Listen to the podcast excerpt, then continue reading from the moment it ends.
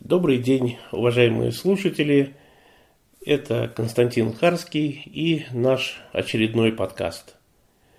Как, возможно, вы уже знаете, мы решили две подкаст-ленты свести в одну. Надо признать, что у нас не хватает ресурсов для того, чтобы делать регулярно два подкаста.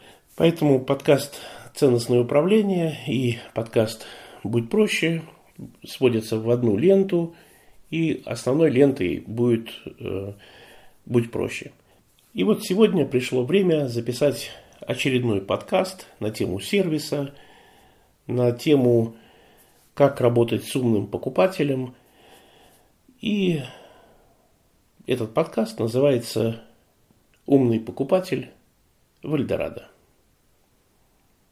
Как же тяжело нашему бизнесу смириться с тем, что покупатели стали умными, подготовленными, требовательными и привередливыми. Нашему бизнесу было так легко и комфортно работать с голодными и всеядными, но никак они не могут оставить мечту о том, что прежние золотые деньки вернутся.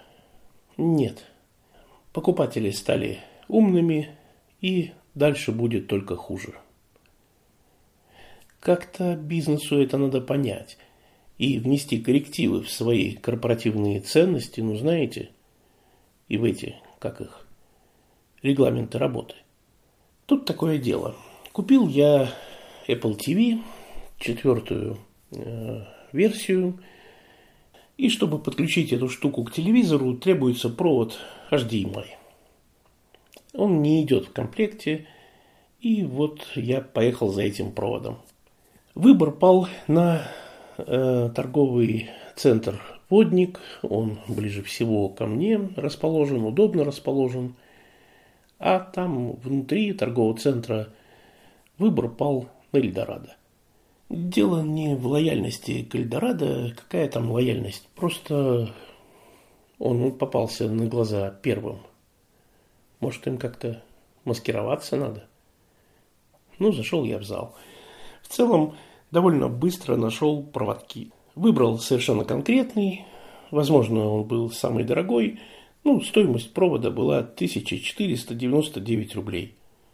Как в Америке. Ну, в смысле, не 1500, а 1499. Вспомнил, что для всей моей бытовой техники не хватает розеток, и взял еще один сетевой фильтр стоимостью 1299 рублей. Ну, как в Америке. Ну, в смысле, 99 рублей. Ну, пошел на кассу, отдал все это дело, отдал карту и вижу, что кассир вводит цифру 1799 рублей.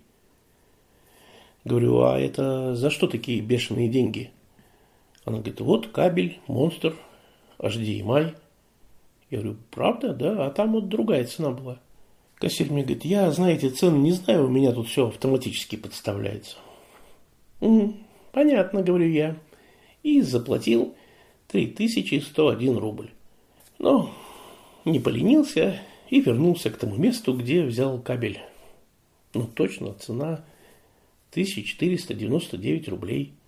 Подходит сотрудник Эльдорадо и бодро так, знаете, тренированно, по скрипту, приветствует меня – «Добрый день, могу вам чем-нибудь помочь?»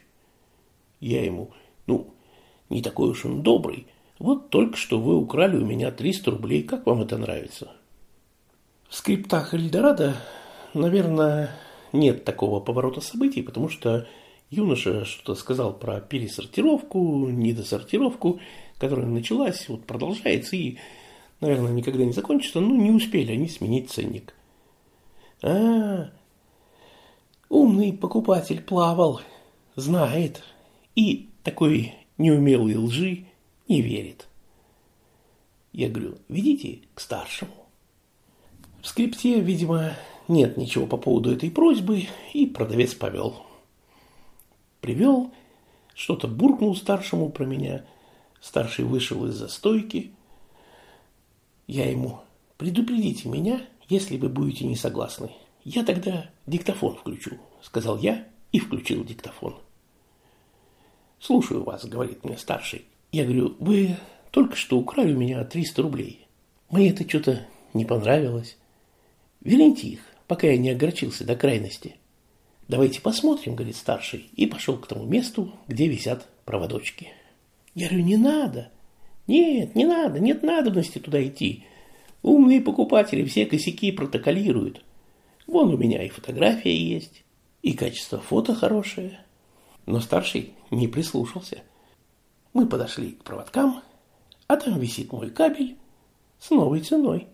Ну, то есть уже 1799 рублей он стоит. Магия розничной торговли для дебилов. А вот у меня фото пятиминутной давности. И там другая цена, говорю я, поднимая диктофон так, чтобы ответ сотрудников был лучше слышен. Старший развернулся и пошел к кассе. Отдал распоряжение вернуть мне 300 рублей, оформив их как скидку. Кассир меня еще не забыла. Я это сразу понял по ее взгляду.